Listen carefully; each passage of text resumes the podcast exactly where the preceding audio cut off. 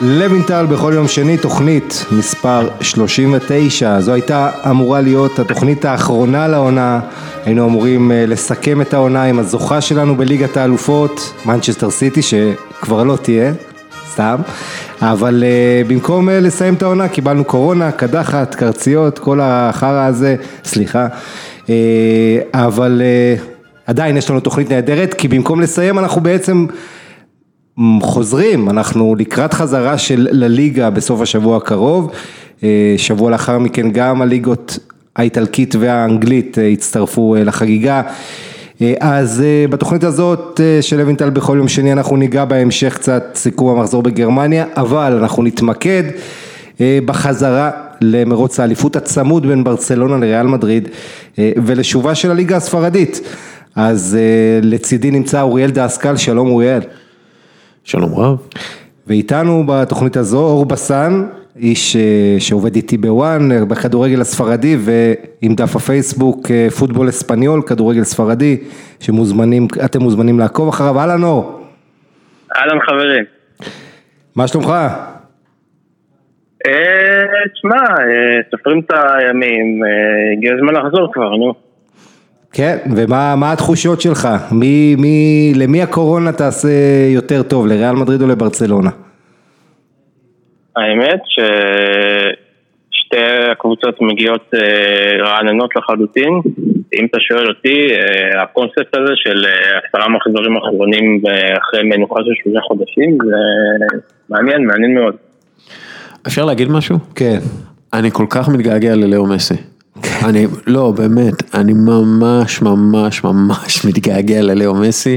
אני מעריך את, ה, את התקופה אה, שלי מול הטלוויזיה, כשאני רואה אותו כל כך הרבה יותר עכשיו, זה לא הולך להימשך עוד הרבה יותר זמן, אה, הרבה יותר מדי זמן.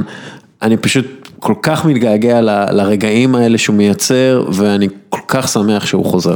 יש כדורגל ויש... או, להגיד משהו? כן, יש כדורגל ויש מסי. כן, דבר אור. הוא גם מתגעגע אליך, תאמין לי. תשמע, ומסי, הקוסם הזה, שאתה יודע, מספרית, עונה לא פשוטה בכלל לברצלונה, עם החילופי המאמנים, קיקסטיין שהגיע, ומסי עצמו, גם כמות השערים שלו בירידה, העובדה שלוי סוארז נפצע כמובן לפני הקורונה, פגעה גם כן בברצלונה, אבל עכשיו... תשמע, היה סיפור השבוע עם מסי, אם הזכרתם אותו, שהוא היה פצוע, ובעיתונות של מדריד דיווחו שזו פציעה כנראה רצינית, שיכולה למנוע ממנו לשחק מול מיורקה, במשחק החזרה של ברסה אה, מהפגרה, אבל בברסה, בעיתונות הקטלונית, אמרו זה רק למנוחה, למניעת פציעה רצינית, והנה, לפחות לפי הדיווח היום, מסי קשיר. אני מאוד חושש, דסקל, מהעומס שיהיה בליגה הספרדית, והמעמד של מסי שהוא כמעט לא מוחלף, שהוא ייפצע, וזה אחד הפחדים הגדולים לגבי החזרה מהפגרה. כן, זה חשש, אנחנו רואים כן עלייה של מספר הפציעות למשחק בבונדסליגה, אנחנו רואים יותר פציעות של שרירים, ולמסי יש בעיה בשריר ברגל הימנית, אנחנו... בערך האחורי. כן, בערך האחורי וגם בתאומים, לפי מה שכותבים ואומרים, ואני מקווה ש... אתה יודע, בוא נגיד, אני מקווה שהוא ילך הרבה יותר לאט, ובאמת יפעיל את הכוח פריצה שלו וכוח הנפץ שיש לו ברגל, רק לעתים נדירות, כשצריך, כי... לא רק ברצלונה תלויה במסי, כל הליגה הספרדית תלויה במסי. אני גם מקווה שהמאמן שלו סטיין יהיה מספיק חכם לדעת שהקבוצה מובילה שלושה ארבעה שערים יתרון, ויש עוד חצי שעה לשחק, שזה זמן טוב, כשמשחקים שלוש פעמים בשבוע אחרי כזאת פגרה, זה זמן טוב לתת למסי גם קצת לנשום, בטח שיש לך חמישה חילופים, ובטח שלוי סוארז חוזר. ובטח שיש לך שחקנים כמו וידל ואנסו פאטי על הספסל, והם בין המחליפים הכי טובים שיש לפי המספרים, כלומר מה שהם מביאים על המגרש כשהם עולים כמחליפים. כן אור? אני אומר, בשביל זה יש חילוף חמישי, בשביל החילופים שלא היית יכול להרשות לעצמך, אם יש לך רק שלושה, עכשיו אתה יכול לתת את המנוחה למי שבאמת צריך, זו הזדמנות של מסי קצת לנוח. כן, יש תלונות בספרד שהחזרה היא שבוע מוקדם מדי, הקבוצות עדיין לא בכושר שיא, שמענו גם את ג'ירארד פיקה מתבטא בעניין, ו, ובכלל בליגה כולם אומרים עוד שבוע הכנה לא היה מזיק, מבחינת הכנה פיזית ו, והכל, אבל צריך להזכיר, העונה הזו בספרד לפני הסיום, לפני בעצם הפגרה הזאת, הייתה עונה באמת מעניינת, אומנם הייתה ירידה בכמות השערים, אבל היה לנו מאבק מאוד מאוד מעניין על ה, גם על האליפות, על, בין ריאל לברסה, אבל גם על המקום הרביעי שמוביל ליגת האלופות, בעצם סביליה שם, חטאפה רביעית, ואחרי זה אתלטיקו וריאל סוסיידד הנהדרת, אז אה, ויאריאל איבדה שם גובה, גם ולנסיה קצת אה, אה, יצאה אולי טיפה מהתמונה של ליגת האלופות, אבל יש הרבה סיפורים, הרבה עניין, וגם בתחתית יש אקשן. אור, תספר לנו קצת מה, מה צפוי לנו בישורת האחרונה. קודם כל, במאבק הליגת האלופות, גם המקום השלישי עדיין ב... על העניינים, זאת אומרת, סביליה שם ממש לא, לא יכולה להרשות לעצמה, להרגיש בנוח עם עצמה, כי יש, יש הרבה, יש הרבה קבוצות על המאבק, ולנסיה רחוקה מן רק חמש נקודות, מספיק מחזור אחד, שניים, וסביליה הבאת גובה. אז יש... דווקא ריאל סוסיידד וחטאפה שהן המפתיעות יותר, העומק שלהן, שיש להן עומק, זה לדעתי משהו שיכול לעזור להן מאוד, בעיקר עם חמישה חילופים. קודם כל, העניין זה של החילופים הולך להקל על קבוצות כאלה שכן בנו סגל נכון וכן מתכוונות להשתמש בו בחוכמה. דווקא בתחתית, יש כמה קבוצות שזה עשוי לפגוע בהן, כמו למשל אייבר, שקבוצה קצת מצומצמת מבחינת הסגל שלה, אני לא יודע מי יהיו החילופים הרביעי החמישי לצורך העניין, אבל קבוצה תצטרך הרבה מזל, גם החקים הבאים שלה לא כאלה פשוטים, יש לה את... על מדריד, במחזור הקרוב, יש לה את אתלטיקו בילבאו, ויש לה את חטאפה, יש לנו הרבה מתח בעניין הזה, אבל זה לא תמיד העומק, זה מה שמבטיח ניצחונות. וצריך להגיד שיש, אתה רואה בגרמניה, אומנם מותר חמישה חילופים, אבל ראינו למשל את ביירן מינכן מול דורטמונד במשחק העונה, עם שלושה חילופים בלבד, זאת אומרת, מאמנים, אתה יודע, יעשו את החישובים שלהם בהתאם לסגל, בהתאם למה שהם חושבים, מוצאים לנכון, אבל עדיין, כך לדוגמה, דיברת על העניין הזה, אז כך את לגנס, שאיבדה את מרטין ברסווייט בינואר, עם אותו בעצם אחרי ינואר, בפברואר כבר עם הפציעה של לואי סוארז, והתקנה המוזרה היא ש, שמותר איכשהו להחליף שחקן פצוע גם אחרי המועד של חלון העברות, והנה לגנס, עדיין יש לה סיכוי להישאר, אורי, כי מקום לפני האחרון, אבל רק שלוש נקודות מסלטה ויגו שנמצאת במקום ה-שבע עשרה. כן, תראה, לעניין הסעיף הוא קיים כבר הרבה זמן, פשוט לא, אף פעם לא קרה שקבוצה עם כוח כמו שברצלונה יכולה לשלם סעיף שחרור לשחקן ולקבוצה אין מה לעשות. לגנס גם עמדה את הנסירי שהוא היה חלוץ המוביל שלה, עכשיו מה שישאר לגנס זה להילחם עם מה שיש לה, שחקני מילואים שלא קיבלו צ'אנס עד עכשיו ייכנסו לסגל, וכן, אוסקר הולך להיות האחרון שבאמת סוגע לסחוב את הקבוצה הזאת, הוא בעונה הבאה יהיה בקבוצה ביותר טובה, ספק. לדעתי לגנס די, די, די השלימו עם המצב, ולדעתי בעונה הבאה הם יבנו את הסגל שלהם יותר טוב, יש להם מושאלים טובים ברמה של ליגה שנייה, עם הכסף הרב שיש להם, הם, הם ישתמשו בחוכמה. דסקן. אני מצפה לראות משהו אה, אחר מריאל מדריד בכל מה שקשור ליצירתיות, ואחד, עדן הזר, שעוד מעט אה, סוגר שנה בריאל מדריד, הוא שיחק חמישה עשר אה, משחקים בלבד, אבל אה, יש לו צ'אנס מחדש. אה, קודם כל, קודם כל, נראה שהוא חוזר בכושר יותר, לא בשבעה קילו יותר, כמו שקרה לו כשהוא הגיע לריאל מדריד. הוא נראה מוכן לעבודה, ואני חושב שהוא יכול לתקן את הרושם הראשוני הרע, ואם הוא יישאר בריא ויספק באמת יצירתיות, שערים ובישולים בקצב ש... שלו, שהיה לו בצ'לסי, אז הוא עשוי להיות ההבדל בעצם בין מקום ראשון למקום שני.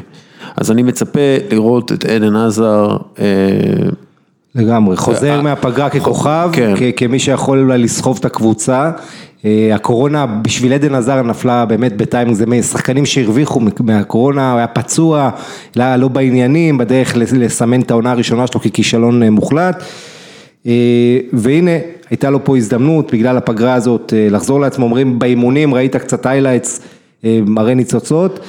אני מזכיר לך שריאל מדריד העונה, אם אנחנו ניכנס רגע לריאל, קרים בנזמה הכובש המוביל עם ארבעה עשר שערים, וזה אחרי שהוא בתקופה איומה, זאת אומרת הוא בתחילת העונה כבש את רוב השערים ואז נעצר, והוא עדיין, ואחריו ארבעה עשר שערים. יש לך את רמוס הפנדליסט עם חמישה והנוגח והכל, אבל חוץ משניים האלה אף שחקן עם לא יותר משלושה שערים.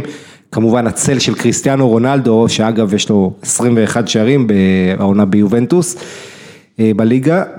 אתה יודע, עדיין חסר את הסקורר, וזה אחת הבעיות של ריאל מדריד, השערים, ועדן עזר צריך לספק יותר חדות. עדן עזר אף פעם לא היה סקורר מדופלם אם תרצה, ה-C שלו אם אני לא טועה עשרים שערים בעונה, אבל, אבל עדיין, אתה יודע, זה, זה עכשיו הוא צריך גם לתת יותר תפוקה התקפית. גארת' בייל הראש שלו כבר, תמיד עושה רושם שהוא כבר לא שם, אבל מעל כולם זה זידן, שאני מזכיר לכם בתחילת העונה אמר, העדיפות שלי העונה הזו זה לקחת אליפות, אחרי הדומיננטיות של ברסה בליגה בעשור האחרון, וזידן, אני עושה רושם בכלל, לא רק זידן, כל המעטפת בריאל מדריד, עושים את כל מה שצריך. תראה את העבודות בברנבאו, חפרו בברנבאו שם במהלך העבודות, עבודות ממש יסודיות, שלושים מטר בור שם באדמה, במגרש, עושים יופי, ניצלו את הפגרה הזו של הקורונה לעשות את הדברים הנכונים.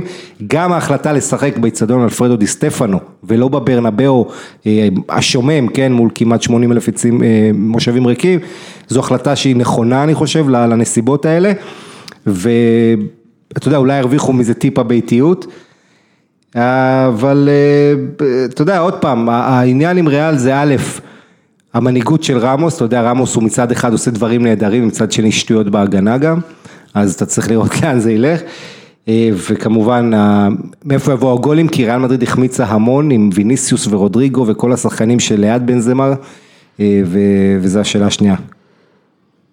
זהו, ריאל מדריד, יש קבוצות שאומרים שאחרי פגרת הקיץ, מגיעות מחומשות עם רכש ורעננות, אז ריאל מדריד יש לה שני שחקני רכש משמעותיים, זה עדן עזר ומרקו אסנסיו. הוא אחרי פציעה קשה מהקיץ שעבר, חזר לעצמו, ואין ספק שהוא תוספת משמעותית לריאל בהתקפה הדי בעייתית שלה, וימניה נראות אותו, איך הוא חוזר. דסקל, יש לך איזה נתון מתקדם על ריאל מדריד? התחלתי לבדוק את הנתונים המתקדמים לקראת החזרה של הליגה, ואחד מהדברים היותר מעניינים שראיתי זה שבכל מה שקשור לנתונים מתקדמים, X G ו-X G A ו-X A וכל הדברים האלה, הריאל מדריד פשוט מובילה על, על ברצלונה בהכל, אבל בכל מה שקשור לנקודות למשחק, השחקנים של ברצלונה מובילים, כלומר כמה נקודות למשחק, שחקן משיג שהוא משחק מנורמל ל-תשעים דקות, אז בוסקץ הוא עם הכי הרבה נקודות למשחק פר, פר תשעים דקות, וטרשטגן מקום שני. זה, זה הפלוס מינוס הזה שיש ב-N B A. לא, יש, יש פלוס מינוס, יש X G פלוס מינוס, שזה ריאל מדריד מובילה, כי, כי הם מובילים ב, בנתונים המתקדמים. לאו מסי, מקום שלישי בנקודות למשחק. נקודות למשחק זה בעצם מראה לך מי, מי מנצח, מי משיג את הניצחונות כשהוא משחק. כשהוא על הדשא, אבל כשאנחנו מסתכלים על המדד פלוס מינוס X G ל-תשעים דקות, שזה בעצם כמה, איך, איך הם מגדירים את זה? מודד את ה-X G מול ה-X G A של קבוצה בדקות, כששחקן מסוים על המגרש, מול הדקות בהם הוא לא על המגרש. אז למשל, ולוורדה, פדריקו, לא ארנסטו, ולוורדה הטוב, הוא עם ה-אקס ג'י ל-תשעים דקות, ה-אקס ג'י פלוס מינוס הכי טוב שיש. כלומר, הוא השחקן הכי משפיע על אה, מצבי ההפקעה מול הקבוצה שלו, ומצבי ההפקעה אה, של הקבוצה שלו. אה, בוסקץ. טיפה, טיפה יותר טוב צריך להגיד, מ, אתה יודע, גם ורן שם. כן, לא, בסדר, אבל כן. בוס, בוסקץ שם גבוה, ואז יש לך את דני קרבחל, לאו מסי, אה, קזמירו, רפאל ורן, רמוס, אנחנו רואים בעיקר שחקני ריאל מדריד בזה, כלומר,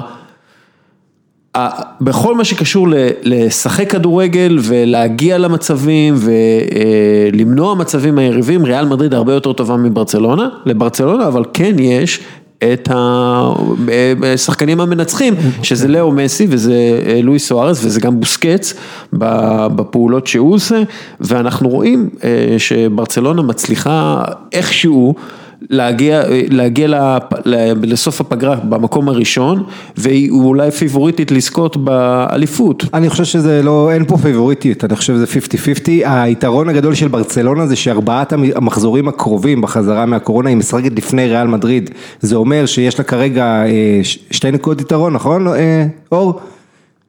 שתי נקודות יתרון, לא אחת, כן. אז יש לה שתי נקודות, אז היא יכולה כל הזמן לברוח לחמש ולהפעיל את הלחץ על ריאל. אבל זה על הנייר, אנחנו יודעים, אם ברסה תאבד נקודות, דווקא הגדיל את המוטיבציה אצל ריאל כן לקחת.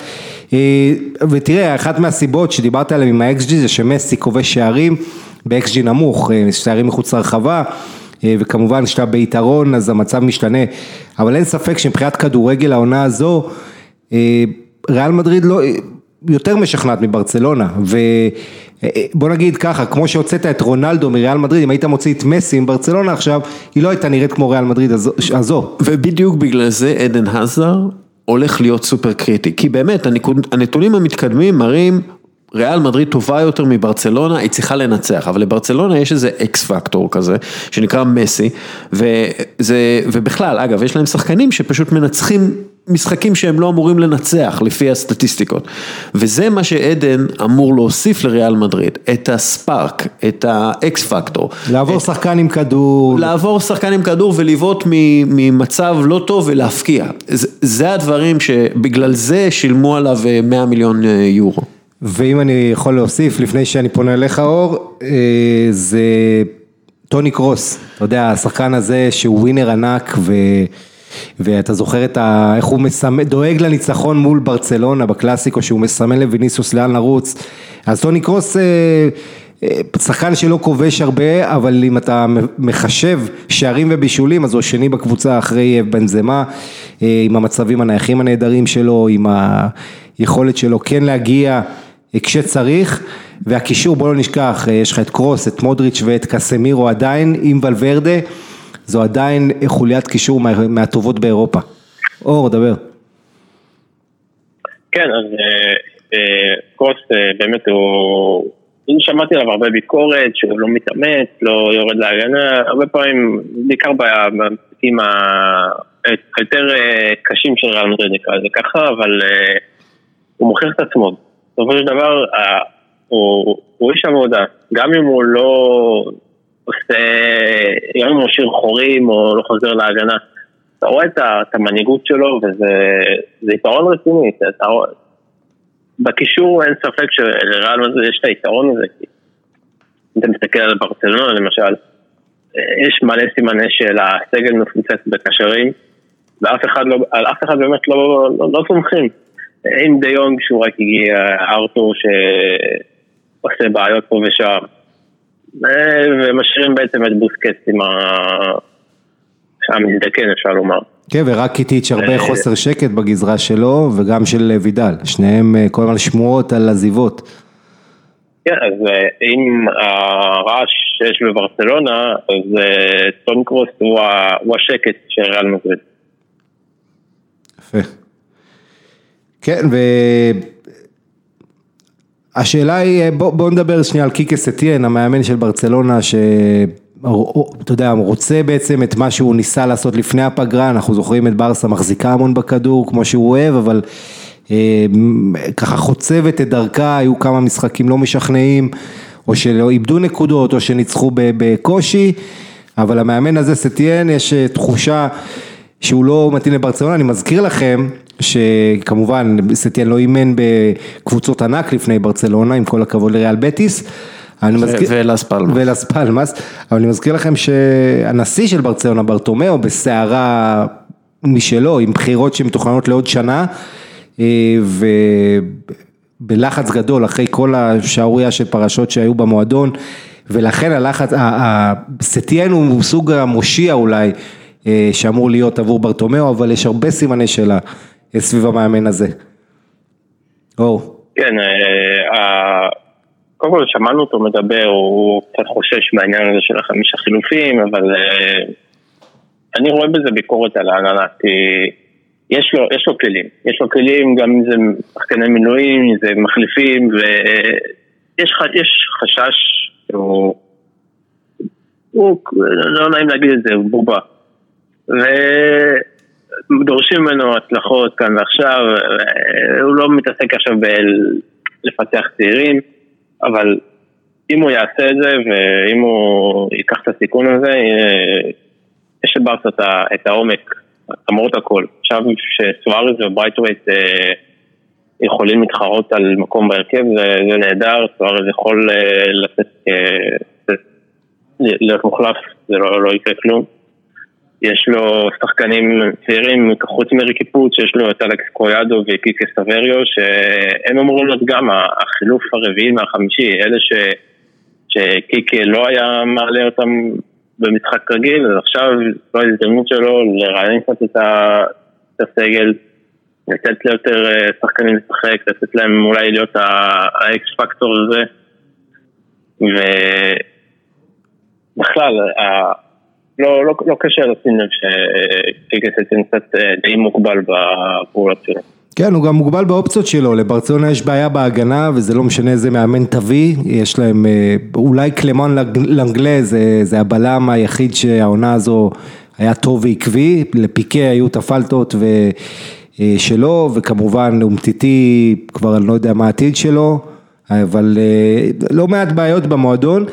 אני רוצה להתמקד שנייה בלואיס סוארז, שבכלל היה אמור לסיים את העונה, פתאום הוא חוזר, כנראה הוא עדיין לא בכושר משחק מלא, אני, לא, אני חושב, אישית אני חושב שהוא לא יפתח מול מיורקה, הוא ירק יעלה מהספסל במקום ברייתווייט, אבל אנחנו נראה מה יחליט סטיין, אבל לואיס סוארז שומע עכשיו חודשיים שלמים בתקופת הקורונה, שברצלונה הולכת אחרי לאוטרו מרטינס, וממה שאני מבין וקורא וככה, שוב, אני גישה ישירה לסוארז, אבל מה שאני ככה בין השורות מבין, שהוא לא, לא מת על הרעיון של לאוטרו בא לתפוס לו את המקום.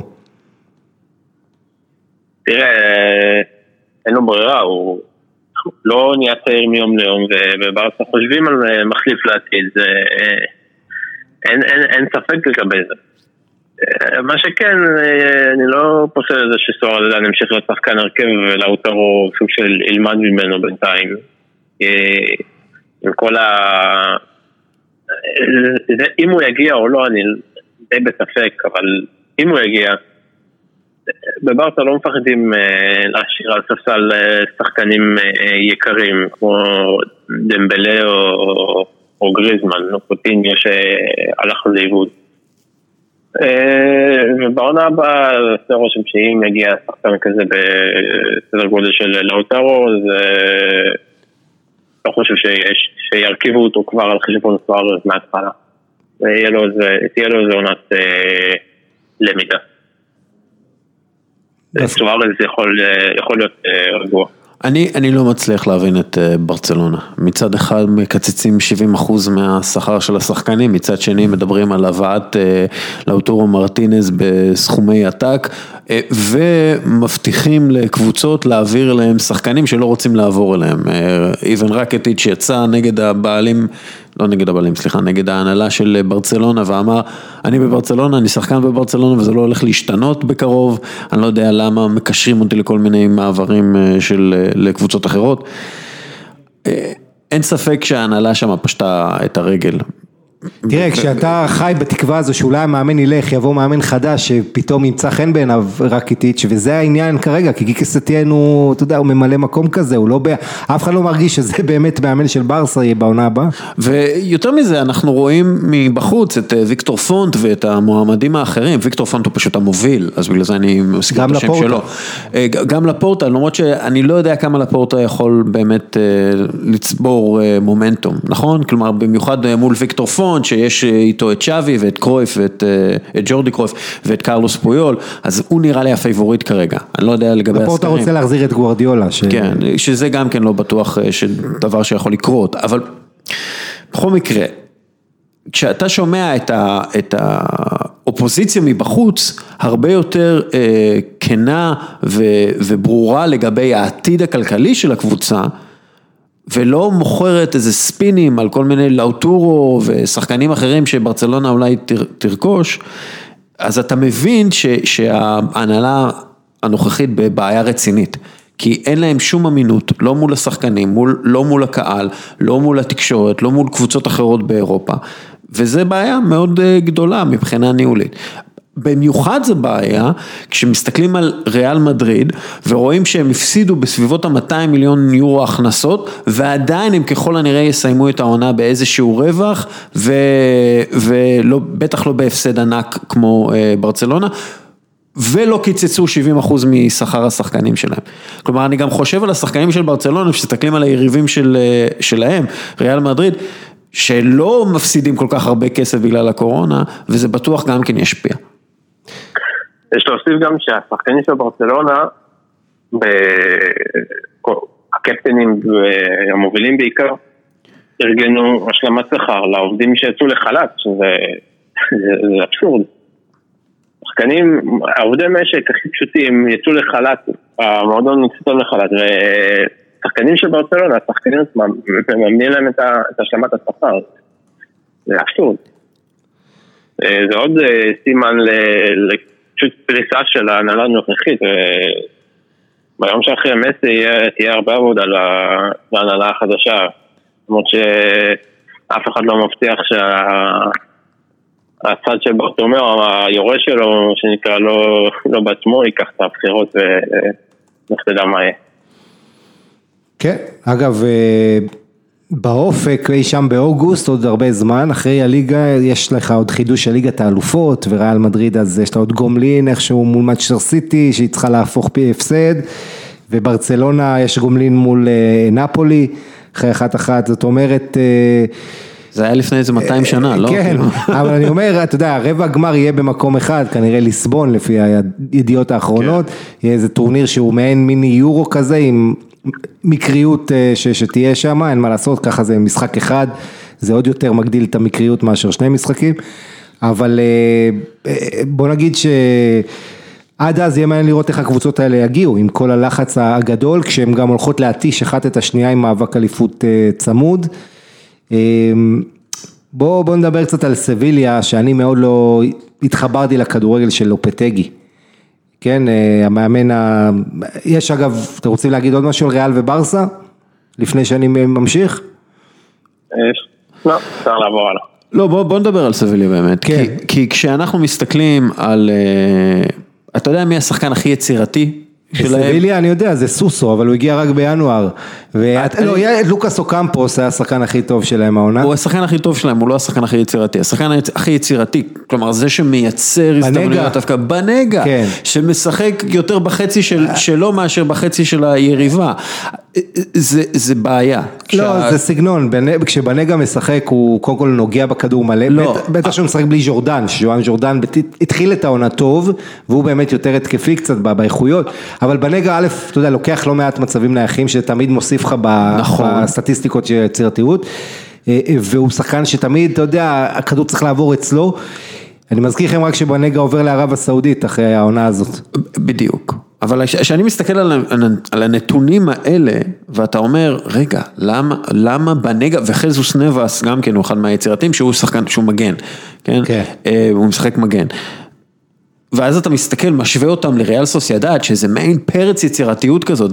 ומרטין אודוגור עם כל החבר'ה סביבו, פורטו וכו', הם הרבה יותר יצירתיים, מייצרים הרבה יותר, משחקים כדורגל הרבה יותר טוב, אתה קצת לא מבין איך זה בכלל שסביליה כל כך גבוה למעלה, כשיש לה כל כך מעט כוחות יצירתיים ויכולות ליצור שערים. היא פשוט קבוצת הגנה הרבה יותר, או אני מיד מעביר אליך, פשוט סביליה העונה זו קבוצה שקשה לראות אותה, אבל הנעת הכדור האיטית שלה עוזרת לה בצד ההגנתי, ואם יש משהו שאפשר להגיד חיובי, אתה תלך למרכז ההגנה, והוא השחקן הכי יקר בתולדות המועדון, ה...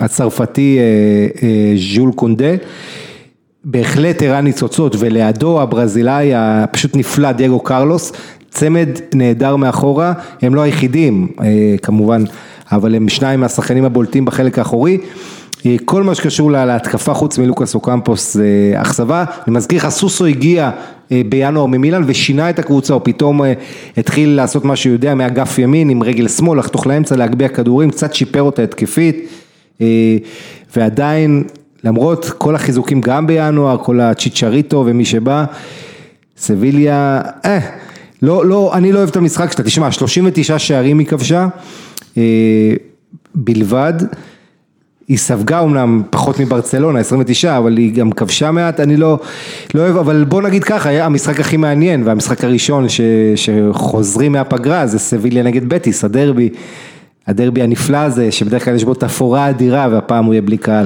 אתה יודע, למשל, ויאריאל משחקת הרבה יותר טוב מסביליה. משחקת, כלומר, אנחנו כן. רואים כדורגל, פשוט... אבל היא לא יציבה, פתאום היא חוטפת ארבע פה, ארבע שם. בדיוק. אבל זה, זה הכדורגל. זה הכדורגל, בהחלט. אבל למה אתה לא מתרשם מסביליה? בגלל שזה נראה רע. זה נראה כי, איטי, כי, זה, כי, זה נראה לא טוב. כי סביליה אצלי בתודעה, חוץ מהמועדון הזה שזכה ב, יודע, בליגה האירופית, גביע וופא בלי סוף ובגביעים, והרווינריות הזו זה מועדון שכדורגל סוחף, של היצריות הזאת, של, שיש לך באנדלוסיה, של ה...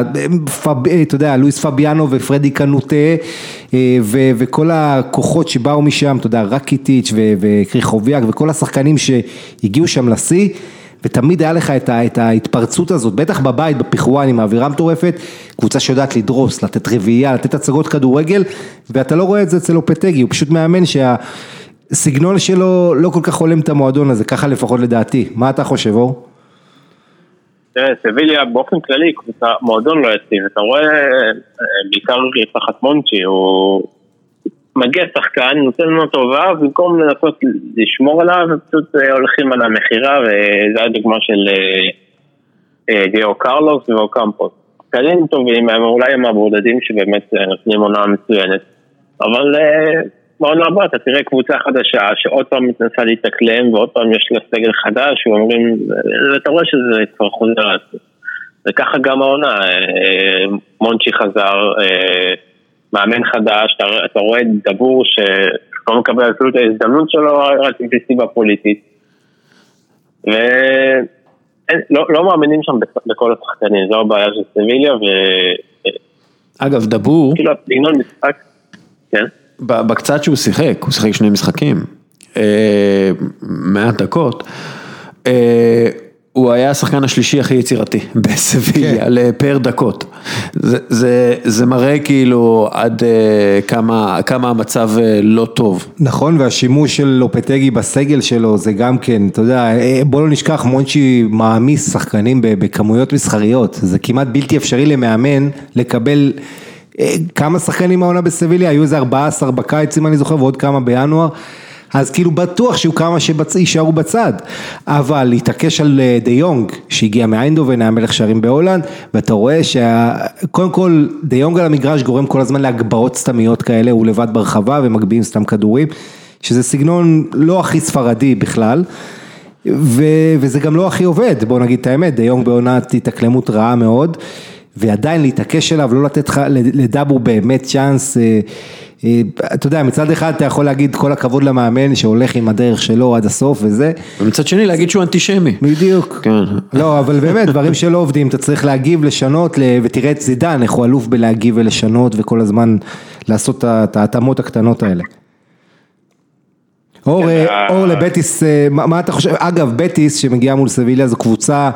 עם פוטנציאל אדיר, עם נביל פקיר הנהדר, עם קבוצה, כמה שהיא נמוכה בטבלה, והעונה לא טובה של בטיס עדיין, אם אני צריך לבחור לראות משחק של בטיס או של סביליה של העונה הזאת, הייתי הולך לראות משחק של בטיס, מבחינת הכישרון שיש לה, ואתה יודע, הגישה, שהם הולכים הכל או כלום כזה, וזה למרות אגב שסביליה...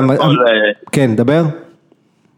לא, מדובר בקבוצה שקצת הגנתית, עם הגנות הרעות בליגה, ויש לה מאמן שהוא קצת overrated מהסיבה שהם קנו אותו מאספניול, כמעט מיליון יורו, כאילו זה קצת אבסורד שאתה נלחם על מאמן, רובי, כן, אני חם על מאמן, ובסוף אתה מקבל מצב שבאמצע העונה חושבים לפטר אותו, ובסוף רק בגלל המשבר הקורונה החליטו לתת לו הזדמנות לעוד עונה. וזה אחרי ששמות כמו מרסלו ביאלסה עלו כאפשרות כמחליף. אתה רואה שבטיס, זו קבוצה ששואפת גבוה, גם מבחינת הכנסות, כלכלה, וקבוצה שהשתפרה פלאים.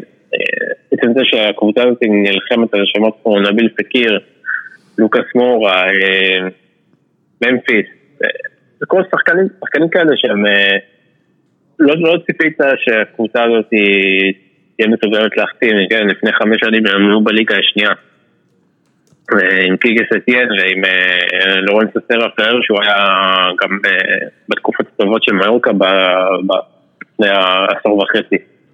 אלה אנשים שמובילים את הקבוצה למקומות כאלה, וזה קצת אבסורד שבסוף אתה רואה את הנלחמת במקום שתים עשרה, רחוקה רחוקה ממאבקי צמרת, מה שנשאר לו זה להבטיח את ההישארות כמה שיותר מוקדם וללכת לים.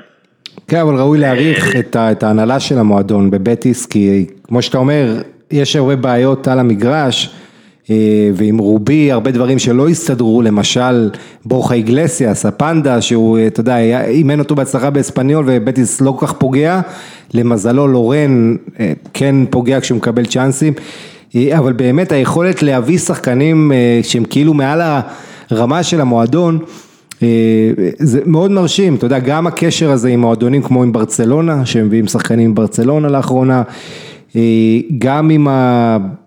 בכלל, שחקן כמו לו סלסו שעשו עליו רווח יפה, מכרו לטוטנאם, ו- ועוד ועוד שחקנים ש...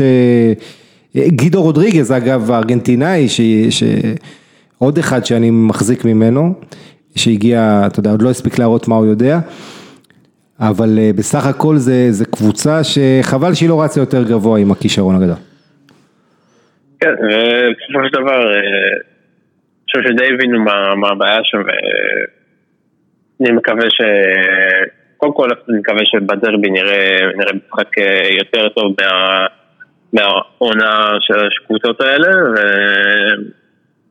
שבקיץ גם נראה, נראה שהקבוצה הזאת הולכת לכיוון אחר, שגם, גם אם יש לה מאמן שהוא לא עשה עונה בחורה טובה, אולי הוא הצליח לבנות שם משהו יותר טוב לעונה הבאה. יש, יש לך מחשבה אולי שקיקי סטין יחזור לשם בעונה הבאה? קודם כל אני חושב שקיקס אתיין התחיל את העונה בברצלונה, הוא לא... פיתורים זה הדבר האחרון כלכלית שברצה צריכה עכשיו, אבל בעתיד מי יודע, אולי כן. עד תשמע, אנחנו יודעים איך זה, אם הוא מקבל תבוסה בליגת האלופות בחצי גמר נגיד, אז כנראה הוא לא ימשיך, אבל בוא נגיד... אתה זוכר שקיקס אתיין עצמו, שהוא עזב את בטיס, הוא אמר, אני צפוני ולא הצלחתי להסתגל לדרום באמת, היה לו איזה רעיון חושפני כזה שהוא הודע בה, באמת. בוא, בואו נדבר על אתלטיקו מדריד, הקבוצה השלישית בגודלה, ומי שכרגע המקום שלה בכלל לא מובטח בעונה הבאה בליגת האלופות, זה למרות שאני מזכיר לכם, העיפה את ליברפול ממש לפני שנכנסנו לפגרת קורונה, ואתלטיקו... כן, אז, אז אתלטיקו כרגע, ב, אתה יודע, במאבקים מאוד מאוד חזקים, שם עם חטאפה, ריאל סוסיידד, איך אתה רואה את המצב שלה? אנחנו ראינו את מרקוס יורנטה, נכנס לכושר טוב בדיוק לפני הפגרה. זהו, אתלטיקו מוכיחה את עצמה כקבוצת גביע טיפוסית, קשה לה בליגה נגד הקבוצה, נגד האנדרדוגיות, נגד אייבר ומיורקה וכל הססונה, קבוצות כאלה שבאות לעשות לה חיים קשים, וכשהיא באה פבוריטית ומשחק על, אתה יודע, כמו שסימאון תמיד היה נוהג לומר, פרטידו הפרטידו, משחק, משחק, כל משחק כמו גמר. איך קלישאות נשמעות הרבה יותר טוב בספרדית, אה? אין, אז אם סימון היה, אם צ'ולו היה כינוי בעברית, זה אולי היה מצחיק. מה זה? אם היה לו כינוי, מה זה? מה אמרת? זה היה מצחיק. אתה יודע, אנחנו לא שומעים כינויים כאלה במאמנים בארץ. אתה חושב שצריך להגיד, החדשה הכי גדולה מבחינת אתלטיקו בתקופת הקורונה קרתה ממש בשבוע הזה, התבשלה בחודשים האחרונים, זה העזיבה של מונו בורגוס, העוזר הכי נאמן שאתה יכול למצוא בכדורגל, האיש של דייגו סימאוני, יד ימינו, זה לא כמו ארטטה שהיה עוזר של פפ והלך, כי ארטטה, אתה יודע, פפ היו לו עוד עזרים, אבל פה אתה מדבר מונו בורגוס שהוא כאילו הנפש התאומה, של סימאונה שיודע מה הוא רוצה ולהעביר את ה... אתה יודע, כשסימאונה ביציע הוא יודע בדיוק מה הוא רוצה על המגרש, אז מונו בורגוס רוצה להתחיל קריירת אימון משלו, ואתה חושב שהחוסר שקט הזה יכול לפגוע באתלטיקו? אני לא חושב, הוא עדיין בקבוצה ואין שם איזה משהו מסריח מאחורי הקלעים, מה שאנחנו יודעים עליו. וכמו שאמרתי, הם עדיין מתרכזים במשחקים, ואתה רואה גם שקשה להם אין להם מספיק מחליפים טובים, מגן שמאלי, אתה רואה את צהול מדי פעם, הוא הולך לשחק שם, את הרמוס פשוט בלב, בונים על העונה הבאה. השאלה היא, יכול להיות דסקל, שעם הקורונה, שאנחנו רואים את ההשפעה של זה, כמה זה פוגע בביתיות, אתלטיקו הייתה לה עונה איומה במשחקי חוץ, שלושה ניצחונות משלושה עשרה משחקי חוץ. יכול להיות שעכשיו בלי קהל, אולי הקבוצה כן תצליח יותר במשחקים מחוץ לבית, אבל אתה יודע, עדיין חסר ליצירתיות. אני לא חושב, למשל, רק בגרמניה אנחנו בעצם רואים את היתרון ביתיות נמחק לחלוטין. אני לא, אני לא, אני לא יודע, אני לא הייתי בונה על זה. יש, יש להם בעיה ביצירתיות. ז'ואאו פיליקס שהיה אמור להיות האנטואן גריזמן, מבחינת יצירת מצבים והפקעת מצבים, הוא לא עושה את העבודה כרגע, בגלל כל מיני סיבות, לא בגלל שהוא גרוע או משהו, בגלל ש... קשה, זה קשה, הוא גם ילד צעיר. עבר פציעות, העונה הזאת. השחקן הכי יצירתי שלהם... חואקין קוריאה, כאן. חואקין קוריאה, אבל מבחינת... אנחל, אנחל, חואקינו מזה. מלאציו, כן.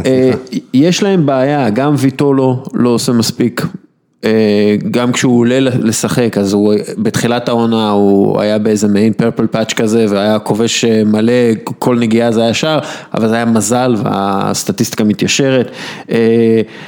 קוקה לא עושה מספיק מבחינה התקפית, הקטור הררה, כשהוא שיחק לא עשה מספיק, קירן טריפייר לא מייצר מספיק, והוא הוא שחקן שהגיע כדי להיות יצירתי מההגנה, סאול גם כן לא, לא מרשים, הוא כובש רק במשחקים חשובים, הוא, לא כובש ב, הוא לא כובש במשחקים רגילים, אז יש, יש הרבה תהיות לגבי הכוח היצרני, בקבוצה הזאת. וגם יש ביקורת שלא שמענו קודם על סימאונה, על הקבוצה, אתה גם שומע העונה הזאת מהקהל, קוקה, זה אולי הסמל הכי גדול במועדון הזה, וכבר מדברים העונה הזו על היום שאחרי קוקה, כי הרבה אוהדים, אפילו השלב שאוהדים שגרו לו בוז קצת, על היכולת הלא משכנעת.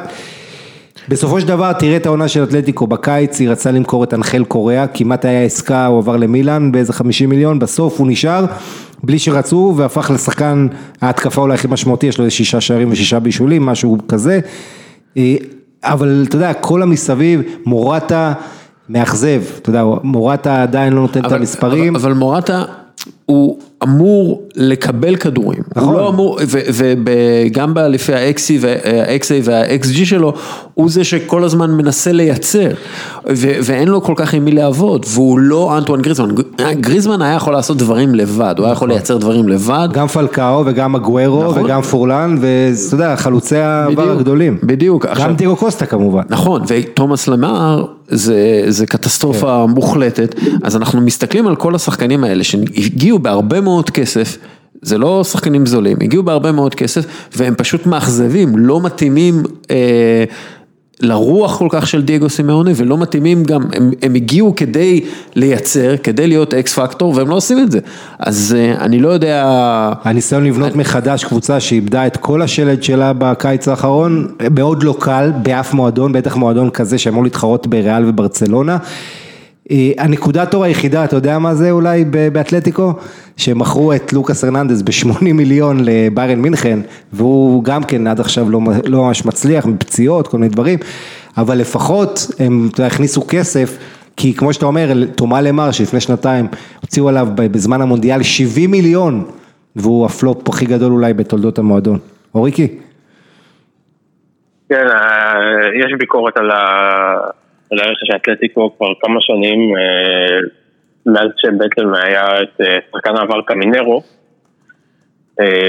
ומאז שהוא עזב גם התחילו כל מיני רכישות ביוקר, ויטולו, דיו קוסטה, למר, ואגב מי שמועמד להצטרף להנהלה המקצועית של האתלטיקו זה חואן פרן, שעזב אותה הקיץ לסאו פאולו, כבר חושב על העתיד שלו, והגיע הזמן, עכשיו שגם העוזר של סימון עוזב אותו, הגיע הזמן קצת לחישוב מסלול מחדש. אגב, יש... יש כמה נגיעות ארסנליות באתלטיקו מדריד במובן הזה שנלסון ויבס ככל הנראה עוזר המאמן השני של של דייגו סימאונה. נלסון ויבס ידוע בתור מגן ארסנל לשעבר, ו ותומאס פרטי שאנחנו לא יודעים בדיוק מה קורה איתו, אבל ככל הנראה הוא רוצה להגיע לארסנל, וזה אולי עשוי להביא שחקן כמו אלכסנדר לקזט yeah. לאתלטיקו מדריד, אז זה גם כן דברים שצריך לראות, כי, כי, כי, אל, כי אלה זה השפעה, גם לראות מה קורה עם למשל עם תומאס פרטי בפרטי, בעונה שתמשיך. כן, מה אתם אומרים ב-אלפיים עשרים ואחת, ארגנטינה, קופה אמריקה בבית, לא מצליחה, שנה לפני המונדיאל, אומרים לדייגו סימאונה בוא תאמן את ארגנטינה.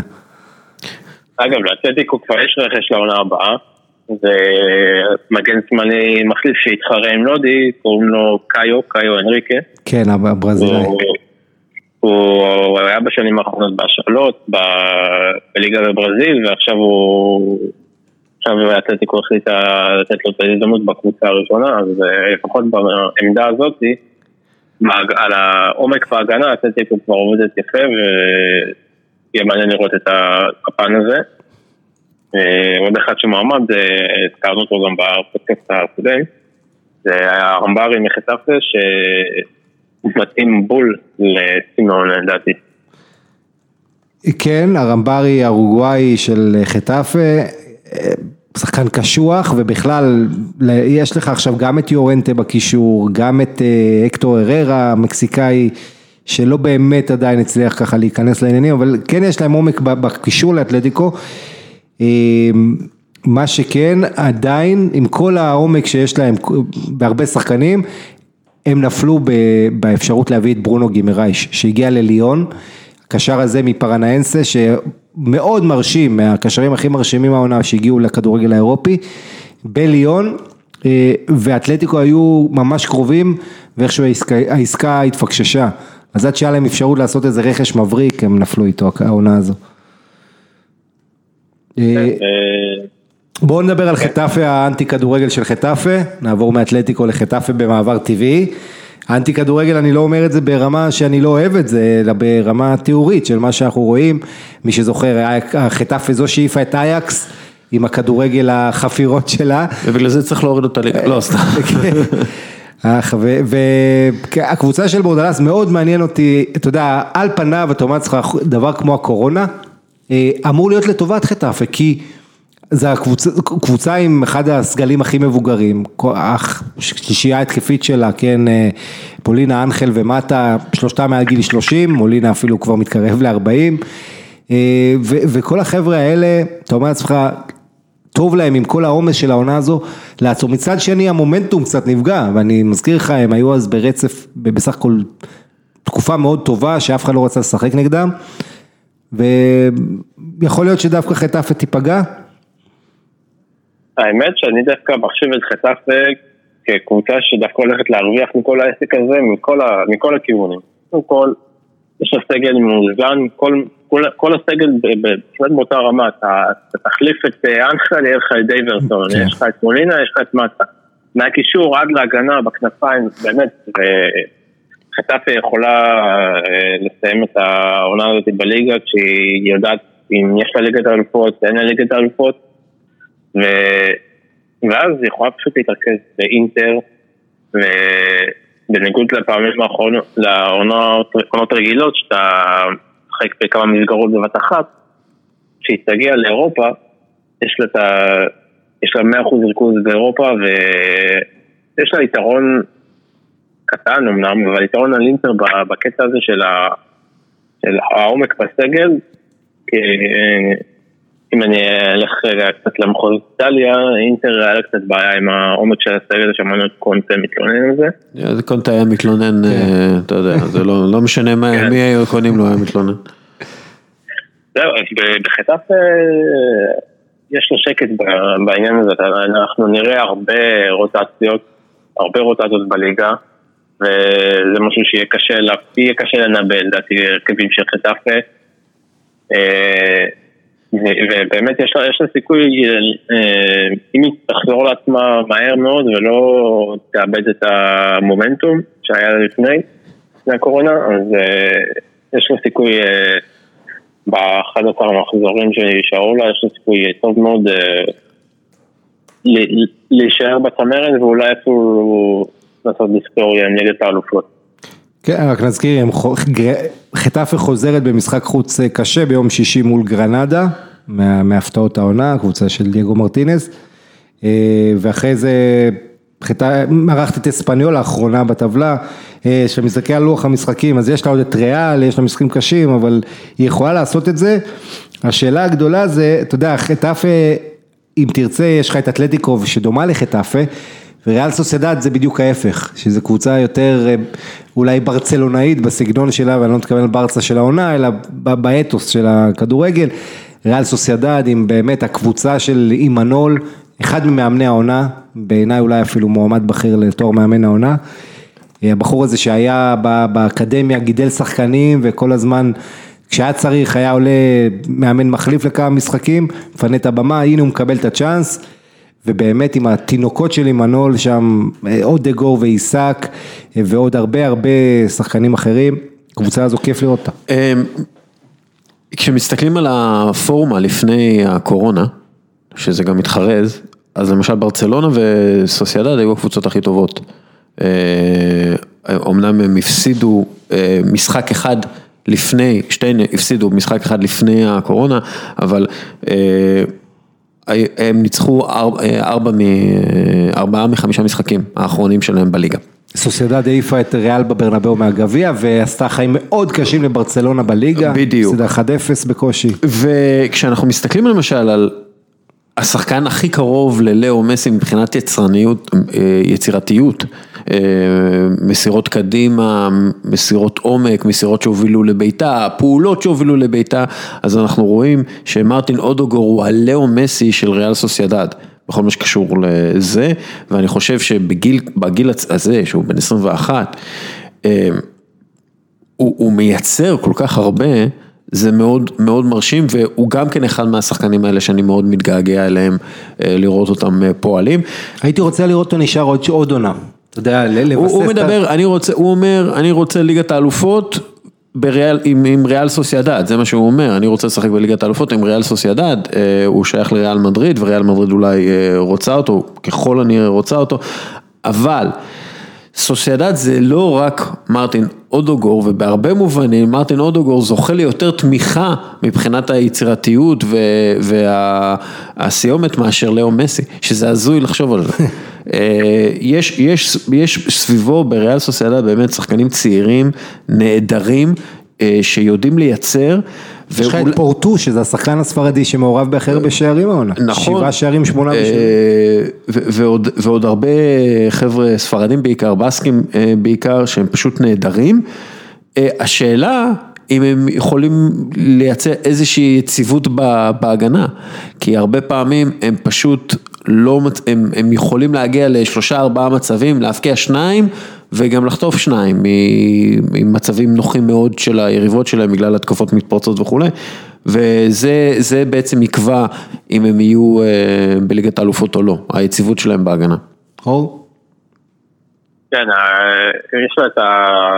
שאתה יכולת ההתקפית להפקיע שערים, יש לה... מחזור הבא יש לה את אוססונה, שבמחזור, בסיבוב הקודם, ראינו אותה מנצחת את הבייל סדר ארבע שלוש, אגב, הזכרת את מסי, אז עוד אגור שם בישול, ממש בישול טל מסי, והפקיע בביתה חופשית, ומצד שני, ספגה שם שערים שמפארים יותר את הכובש, את שימי אבילה, אבל עדיין זה שערים שלא לא, לא כדאי לספוג. יש שחקנים טובים בהגנה, למרות שדייגו יורנטה, שהיה לא מעט פעמים מוזכר בהקשר של ליברפול, הוא היה פצוע לא מעט העונה, ועכשיו יש את השחקנים הפצועים חוזרים, יארה מנדי, היה פצוע כל העונה. אולי דברים התעכבו שם אפילו עוד יותר. כן, ואני בהחלט חושב... אתה יודע מה, מחזיק גם, אני, זה מועדון שיש לי סימפתיה אליו, ריאל סוסיידד, קודם כל אחת האקדמיות הכי טובות בספרד, כמובן עם הקשר של צ'אבי אלונסו, ואגב, אור, מה, מה שלום צ'אבי אלונסו? עדיין הוא מאמן שם את סנסה? כן, יש לו, יש לו עוד משימה, העונה, העונה שלו לא הסתיימה. אם אנחנו כבר... אם נרחיב את זה עכשיו או בסוף בסוף נגיע לליגות נמוכות מה שסיכמנו. כן, יש כמה קבוצות מילואים שעוד יש להן משימות העונה, זה גם בברצלונה, יש לנו שם פלייאוף עלייה לליגה השנייה, ששם אם ריאל סוסיידד תגיע לשם זה יהיה באמת הישג אדיר ש יקפיץ את צ'אבי אלונסו כמה רמות, ואולי אפילו נראה אותו בעונה הבאה, אולי בליגה הראשונה, אולי... מעניין מי תהיה הקבוצה שתלך עליו גם, אתה יודע. אולי שיהיה עוזר מאמן של מיקאל ארטטה בארסנל, ואז הם חברים טובים, ואז יהיה את השיער הכי טוב לארסנל, יהיה את הצוות אימון עם השיער הכי טוב בעולם. אני יודע שאתה רוצה סיבה... אני יודע שאתה מחפש סיבה טובה לראות משחקים של ארסנל, אבל זה לא סתם פיקס. תשמע, הוא עצמו, אם כבר יותר ליברפול, אבל אם הוא, תחשוב, צ'אבי אלונסו מאמן של ויה ריאל כזאת, או משהו מועדון כזה, אני מאוד הייתי שמח לראות, מהעונה הבאה כמובן.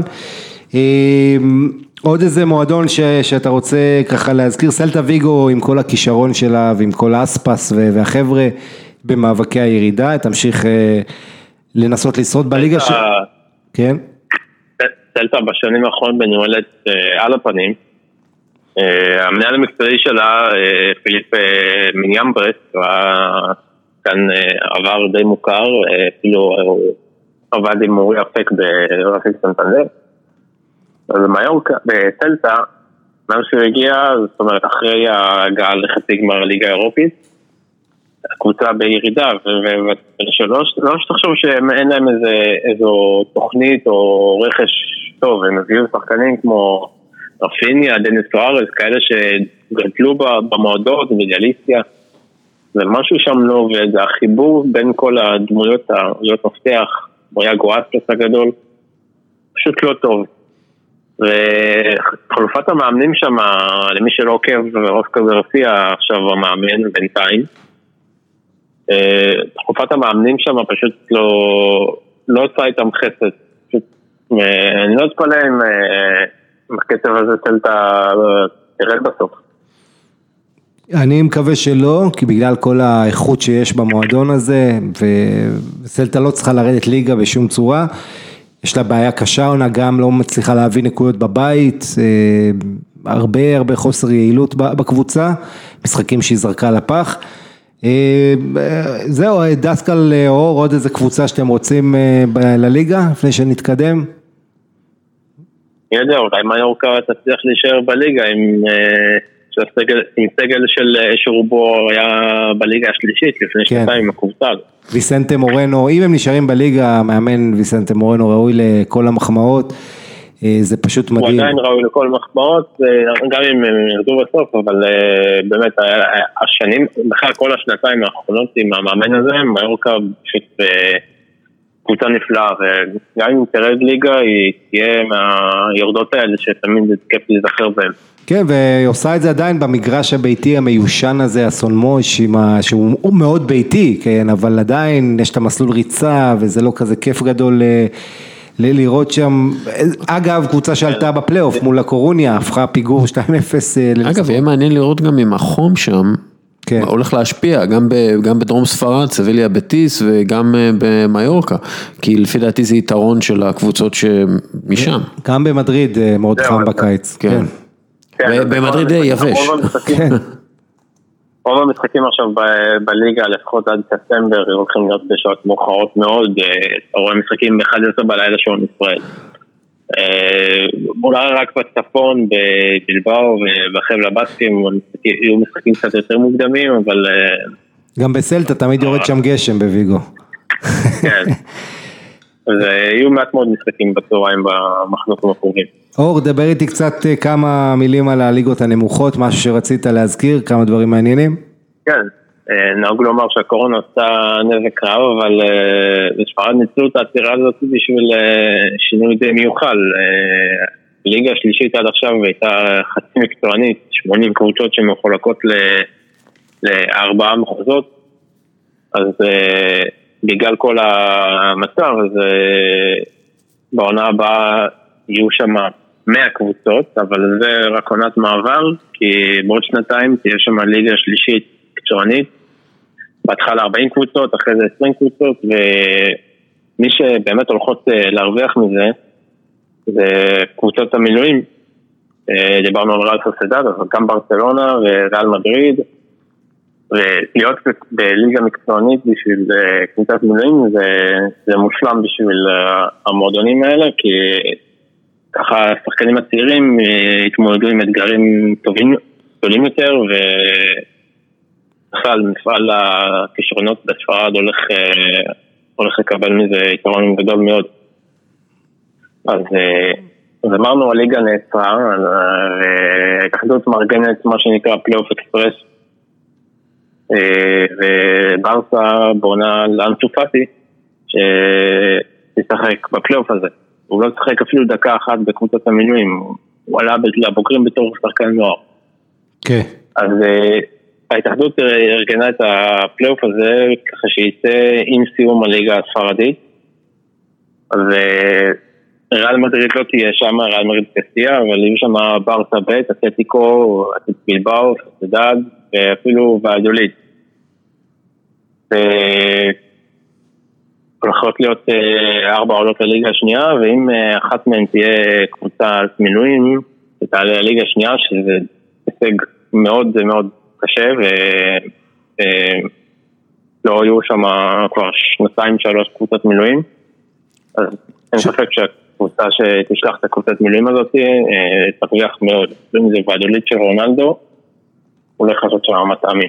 כן, וזה מעניין, כי אני זוכר לא מזמן קבוצות המילואים, בטח ברסה בי, שהיו לא רק בליגת המשנה, הם היו אפילו די בצמרת, ולפני איזה עשור, אבל לא אכלו בגלל התקנון כמובן לעלות ליגה. מה שקורה, הם מסיימים בטופ שש, אז המקום השביעי מקבל את הכרטיס לפלייאוף, אבל אין ספק שמבחינת פיתוח שחקנים, זה יעזור. ואגב, ריאל מדריד כבר, אתה רואה שהיא מביאה את הצעירים הברזילאים, היא נותנת להם לשחק תחת ראול היום, בקסטיליה שם, אתה יודע, יש לך כן, אתה יודע, רוצים שהשחקנים יישארו יותר מלהשיל אותם, נגיד לתת את קובו, את קובו, סליחה, למיורקה כמושל, או את אודגור, גם להשיל אותם, זה, הם פחות מעדיפים, אם זה היה תלוי בהם, שישארו בקסטיליה, אתה יודע, בוולדבבאס, התפתחו שם ויעלו, כמו שעשה ולוורדה בעצם, פדריקו. כן, למעשה, אם, אם קבוצה תעלה לליגה השנייה, אז הקבוצות האלה, ריאל מדריד, ישאילו פחות שחקנים לליגה השנייה, אלא מולדו בקבוצת מילואים, שהיא משחקת בסגנון המיוחד. בדיוק, ומילה על גוטי, אפשר? בכיף. מה, מה, תעדכן אותי מה קורה עם גוטי, בבקשה. טוב, גוטי מונה באמצע עונה למאמן אלמריה, קבוצה שיש לה את הבעלים הכי ליצן בספרד, אם לא באירופה. כן. טורקי אל שייך קוראים לו, הוא סעודי. ראינו אותו מפסיד משחק בפלייסטיישן ושובר את הטלוויזיה. כן, הוא מקורב לאנשים כמו מוריניו, יש לו, יש לו כסף, הוא רוצה להביא שחקנים כמו אלברו נגרדו, והוא ממש בונה שם קבוצה טובה. הבעיה היא שכרגע נריה לא מחזיקה במקומות הראשונים, סרקוסה וקאדיס רק שולטות במקומות האלה, ואם נריה לפחות תישאר במקום השלישי, אז יהיה לה פלייאוף. שזה באמת ראינו ממה ירוקה עשתה שמרנה שווה לדפור ושום דבר לא, לא בטוח משם. Okay. אבל גוטי די, די מנהל שם את העניינים. יש עוד, צריך להגיד, עוד אחד עשר מחזורים, זאת אומרת, הכל יכול להיות, הם בסך הכל חמש נקודות במקום שני, מסרגוסה, אז בוא נראה מה גוטי יעשה שם עם מלמריה. כן, הליגה השנייה, הליגה השנייה מאוד קשה, מאוד הפך, הפך פחה ו... מאוד מאוד מסתכל לראות מה יש שם. אגב, לקורוניה כרגע מתחת לקו האדום. כן, הקו האדום בליגה השנייה מלא באימפריות, אנחנו רואים שם מעל ומתחת רק סנטנדר, אוביידו, מלאגה, דפור, הדבר האחרון שהם רוצות עכשיו זה לרדת לליגה חצי מקצוענית עם כל השינויים. בדיוק. עכשיו מילה אחרונה, אנחנו רואים אה, פיתוח שחקנים, אבל יש גם אה, פיתוח מאמנים. אה, אם זה ב- בליגה השנייה, במירנדס, זה שהגיע לחצי הגמר, אז אנחנו רואים את אה, אנדוני ראולה, הגדה שהאתלטיק בלבאו, ודיברנו על צ'אבי אלונסו, אבל במילים שהאתלטיק בלבאו, זה סבא את שבריה, אתם זוכרים אותו. בטח. אז הוא מאמן של המינויים שם, אגב, קריטנו שהאתלטיק בלבאו היה מאמן של הקבוצה השנייה, לפני שהוא הגיע לבוגרים. ובכלל יש שם בליגה השלישית גם כן, פדרו מוניטיס, דוד אלבלדה עכשיו קיבל תפקיד, איוון אלגרה.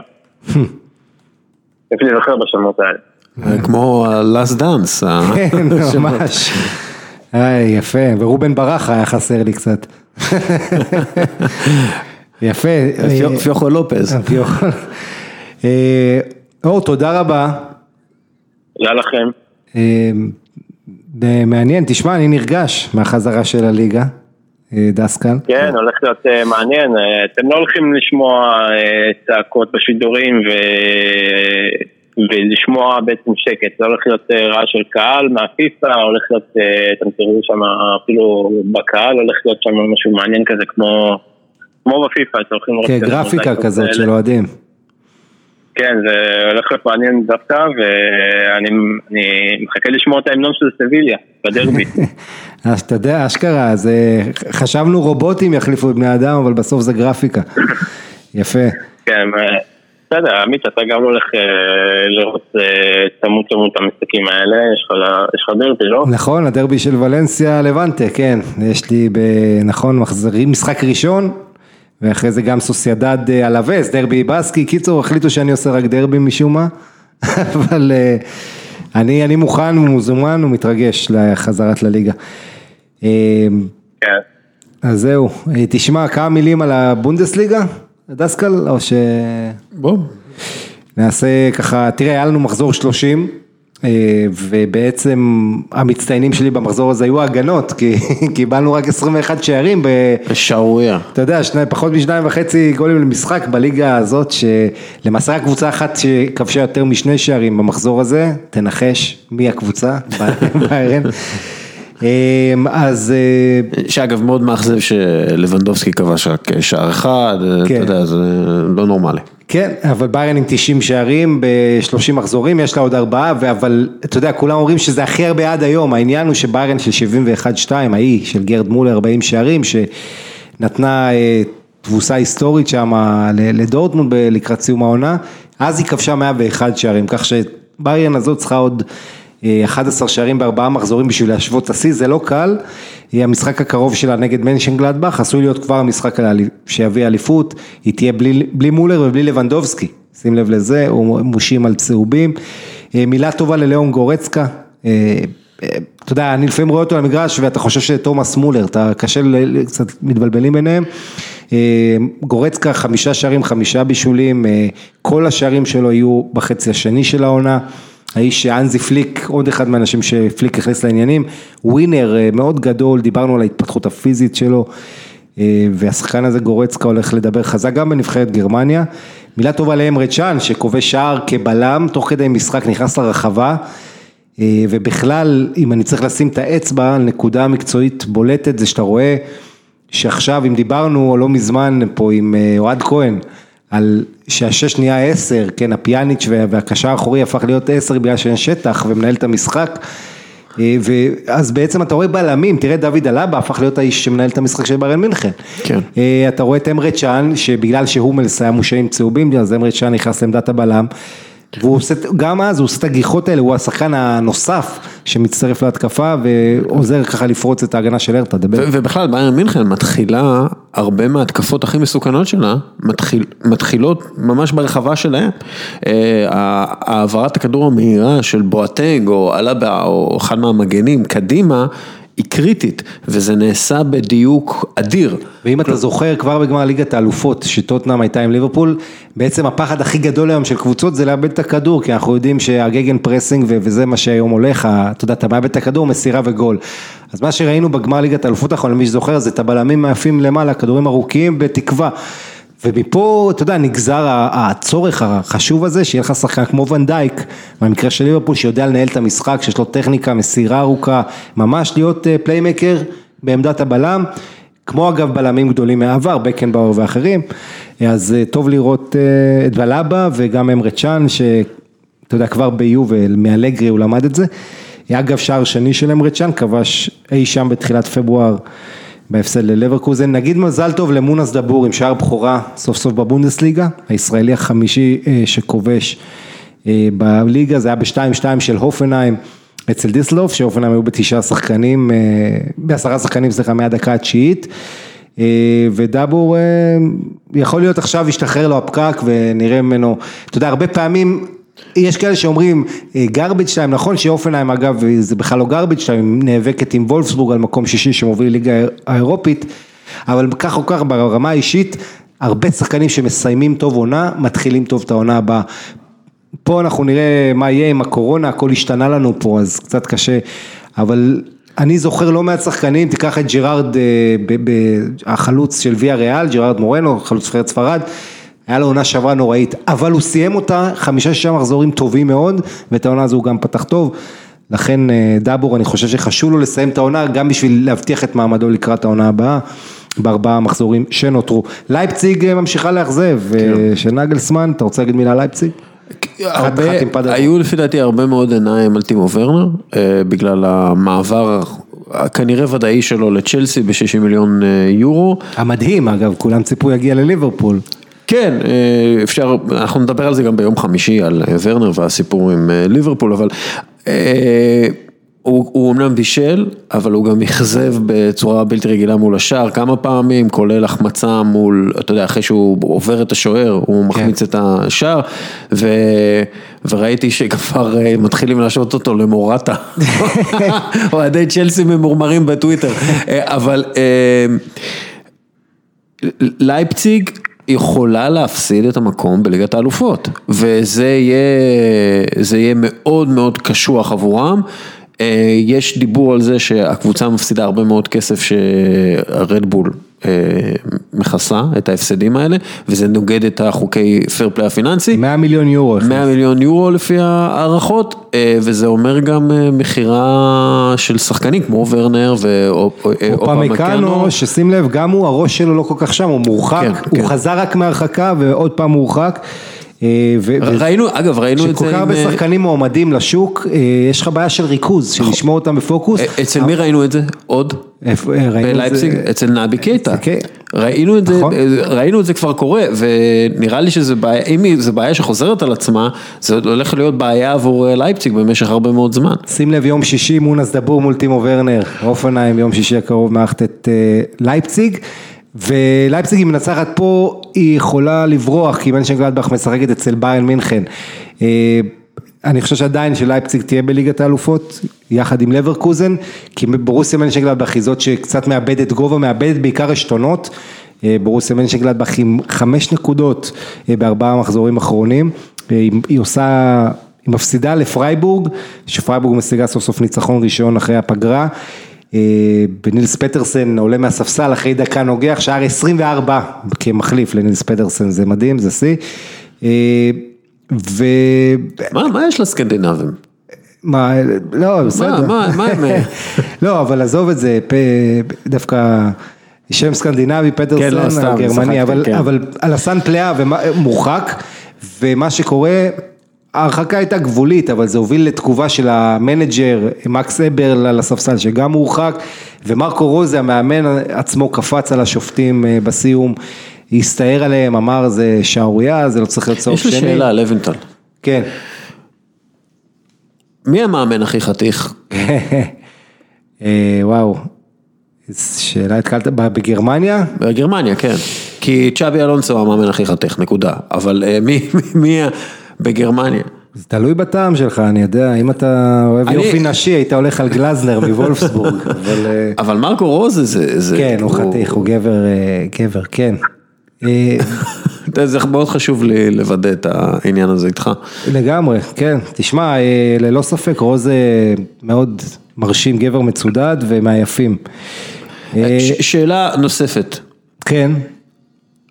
ביירן מינכן, ברנט לנו אמר את זה, שזה כבר משעמם. כן. אבל ביירן מינכן הזאת כיפית. היא כיף לראות אותה. היא משחקת טוב, היא...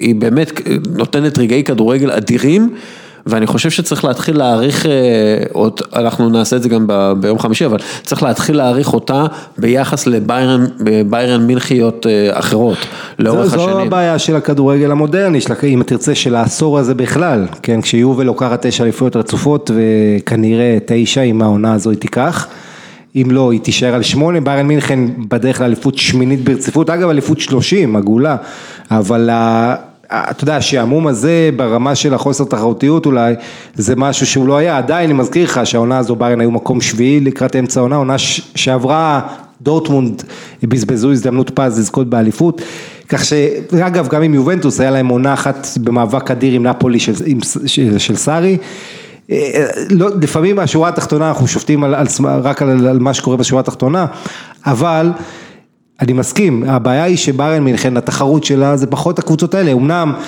במקרה הזה אם נצחת לברקוזן שהיא מקום חמישי ולקבוצה מצוינת ואחת משלוש הקבוצות טובות בגרמניה בסיבוב השני לברקוזן, אבל אתה יודע אנחנו רוצים לראות יותר את הגדולות אחת מול השנייה, ופחות את הקרבות האלה, שאתה יודע איך זה ייגמר. ביירן מינכן עדיין, אתה יודע, מאז שהנזי פליק מונה, שישים ושניים גולים ב-עשרים מחזורים, למעשה ההפסד של פליק ללברקוזן בסיבוב הראשון, היה ההפסד הראשון שלו כמאמן ביירן, ומאז רק עוד הפסד אחד היה לו, לבלד בחוץ מזה רק ניצחונות, אז הוא עושה את הנקמה, ביירן מנצחת ארבע שתיים את לברקוזן, ומה שמעניין, יש כמה דברים מעניינים במשחק הזה, אבל נתחיל דווקא מהסוף, מי כובש את השער האחרון, שמצמק ל-ארבע שתיים, ילד בן שבע עשרה, כן. הכישרון של המחזור, פלוריאן וירץ, הכובש הצעיר אי פעם בבונדסליגה, גיל שבע עשרה ו-שלושים וארבעה ימים, ותראה מול מי הוא עושה את זה, מול מנואל נוייר, מנואל נוייר, כשהוא ערך את הבחורה בבונדסליגה, אז הווירץ הזה היה בקושי בן שלוש, ו... ונכון, זה שער מצמק, אבל זה שער יפה, הטכניקה שהוא העביר מימין לשמאל, סובב לפינה הרחוקה. אחרי שהוא מאבד כמה כדורים, וזה נכון. כאילו, כאילו לא נפגע לו הביטחון העצמי, והוא עשה מה שצריך לעשות ברחבה, זה היה מאוד יפה. כן, ופטר בוס מחמיא, אומר, ידענו שהוא כישרון ענק, לכן הוא משחק. היום הוא למד את הלקח הכי חשוב שלו, מאז שהוא התחיל לשחק, הקצב ברמות האלה שונה ממה שהוא הכיר.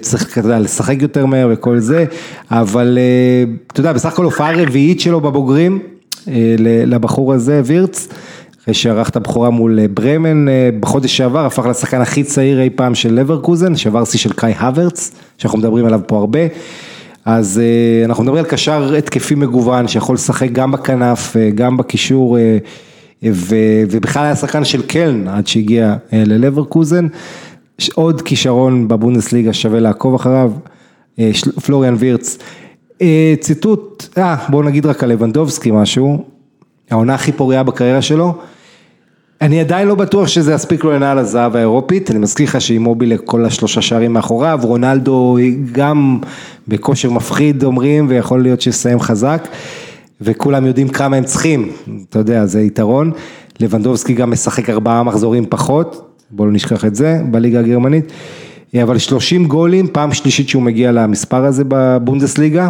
רק גרד מולר מעליו, בקטגוריה הזאת עשה את זה חמש פעמים, לכבוש לפחות שלושים שערים, וזו העונה עם ארבעים וארבעה שערים, שהוא לא עשה עד היום, אז לבנדובסקי וגם מולר, שמגיע ל-עשרים בישולים בעצם, משווה תעשי של דה בריינה, אלפיים וארבע עשרה חמש עשרה, כל זה טוב ויפה, אבל בוא נשאל אותך על הציטוט של אמרי צ'אן, שאומר, ג'יידון סנצ'ו צריך להתבגר, והוא כמובן מתייחס לזה שסנצ'ו הפר את ההנחיות השבוע, טס לאנגליה להסתפר את השפר שלו, ובסופו של דבר גם הקנג'י וגם סנצ'ו נכנסו בעשרת אלפים יורו על ההפרות, אבל לא הושעו, ואגב סנצ'ו עצמו בניצחון אחד אפס של דורטמונד על הרטה ברלין, היו לו המון מצבים, הוא הגיע ל-אקס ג'י של אחת נקודה עשרים וחמש, כן, היה לו קורה ועוד מצב אדיר שהוא ייצר יחד עם חכימי, אבל הוא לא קבע שפר.